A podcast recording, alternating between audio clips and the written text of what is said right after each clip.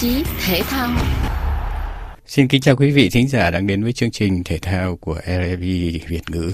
Thưa quý vị, sau một kỳ nghỉ hè ngắn ngủi, sân cỏ bóng đá châu Âu đã nóng trở lại với loạt trận thứ ba vòng loại Euro 2024 diễn ra từ ngày 7 tháng 9 đến 12 tháng 9 với 46 trận đấu đua tranh quyết liệt để giành vé đi dự vòng chung kết giải vô địch bóng đá châu Âu tổ chức tại Đức vào năm tới. Sau giải Euro lần thứ 16 vào năm 2021, trên 11 quốc gia châu Âu, vòng chung kết giải vô địch bóng đá châu Âu Euro 2024 trở lại, hệ thống thi đấu cũ diễn ra chỉ trên 10 sân cỏ của nước Đức. Euro vẫn luôn là giải đấu có chất lượng cao nhất chỉ sau World Cup, bởi đây là giải đấu quy tụ các cầu thủ xuất sắc nhất thế giới, các làng bóng đá lớn nhất hành tinh cũng chủ yếu tập trung tại lục địa này. Không chỉ ở vòng chung kết mà ngay từ vòng loại của các kỳ Euro luôn diễn ra quyết liệt thu hút sự chú ý của người hâm mộ bóng đá trên khắp thế giới. Ở lượt trận vòng loại vừa rồi đã chứng kiến nhiều đội quyết tâm bứt phá, trong khi một số đội bóng lớn có thực lực nhưng lại tỏ ra xa sút rõ rệt. Liệu sẽ có những sự thay đổi trật tự trong làng bóng châu Âu? Những đội nào đã cho thấy có triển vọng giành vé đi dự Euro 2024. Chúng ta cùng gặp lại chuyên gia bóng đá Trần Văn Mui để điểm qua những nét diễn biến của đợt thi đấu vòng loại Euro 2024 vừa qua.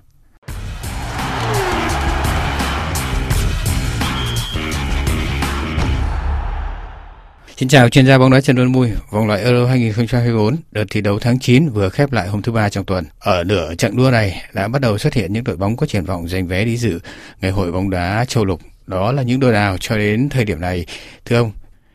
Sau những cái lượt trận đã diễn ra rồi đã, đã lộ diện được những cái gương mặt mà chúng ta nói là có triển vọng để có thể lọt vào cái vòng chung kết này.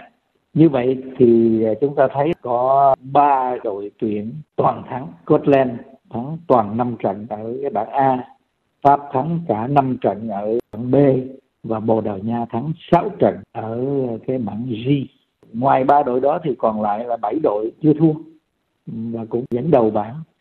Ở bảng C thì đội Anh có 4 trận thắng, một trận hòa, 13 điểm.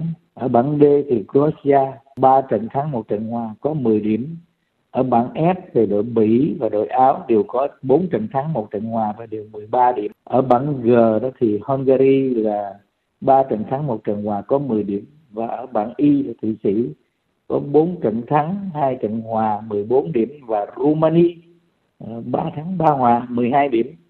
Thì như vậy là 10 cái đội đó đó là 10 cái đội đều có khả năng có thể bước vào cái vòng chung kết, mặc dù là họ còn 3 đến 4 lượt trận cuối cùng tuy nhiên là mỗi đội đều đang ở cái phong độ tốt và có triển vọng.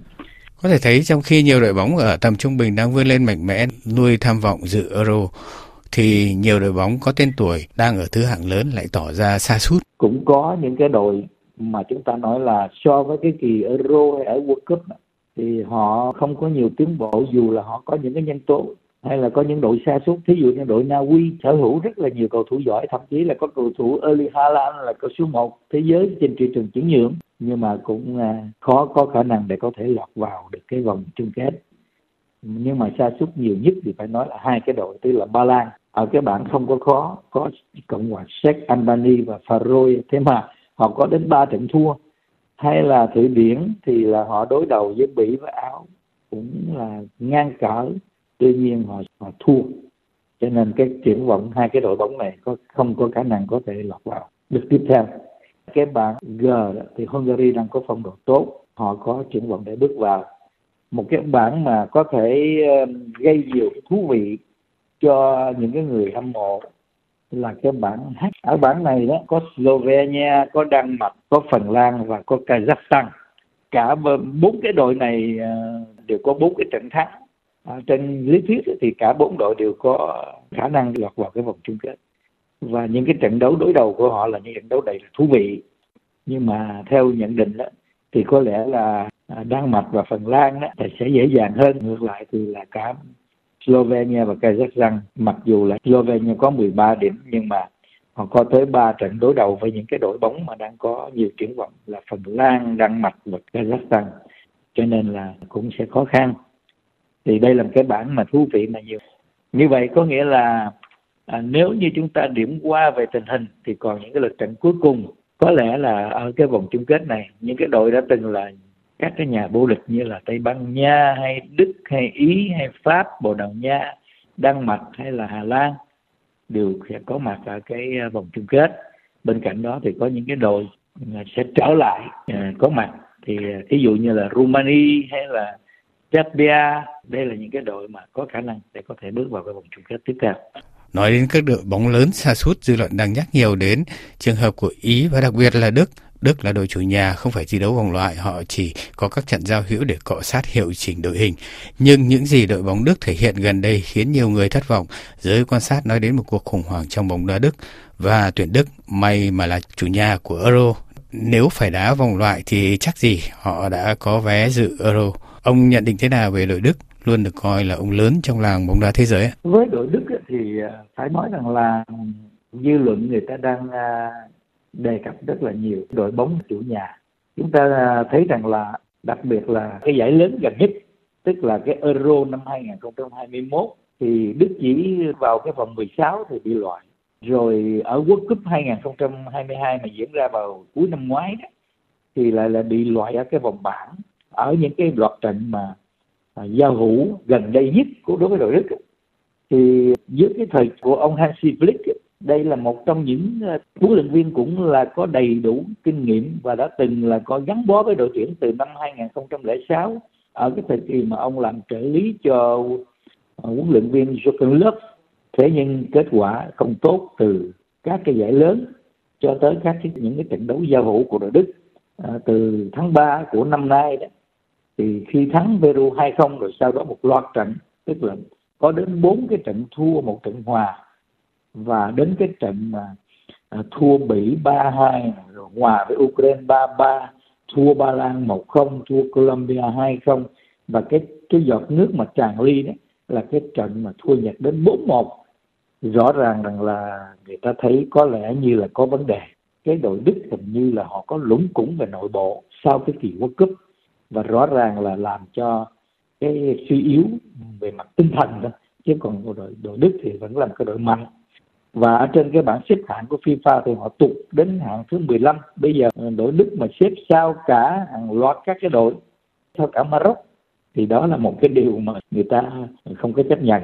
Vì vậy cho nên là cái liên đoàn bóng đá của Đức ấy, sa thải. Ông Hansi Flick trong lịch sử của bóng đá của Đức ờ, huấn luyện viên mà bị sa thải thì rất là hiếm bởi vì luôn luôn họ có sự kế thừa giữa những người nguyên sừng sọ. Bây giờ là Rudy Voller đã lên làm tạm quyền và ngay lập tức sau khi mà Rudy Voller tạm quyền đấy thì họ có một cái chiến thắng trong cái trận giao hữu thôi. Nhưng mà cũng là cái đội ngũ đó thôi cũng cái đội hình đó thôi. Nhưng mà họ lại thắng Pháp 2-1 thắng cái đội mạnh. À, thì cái điều đó là cho thấy Đức đang có những cái chuyện uh, cũ. À, chúng ta muốn nói là cái chuyện mà gọi là để quản lý cái đội tuyển của Đức ấy, thì họ có một cái cái ban lãnh đạo. Thì riêng các cái vị mà gọi là tư vấn hay là cố vấn là toàn những tên tuổi lớn. Canhen Rummenigge, rồi Matthias Sammer, này, Oliver Kahn, này, Oliver Manichat, rồi Philip Lam.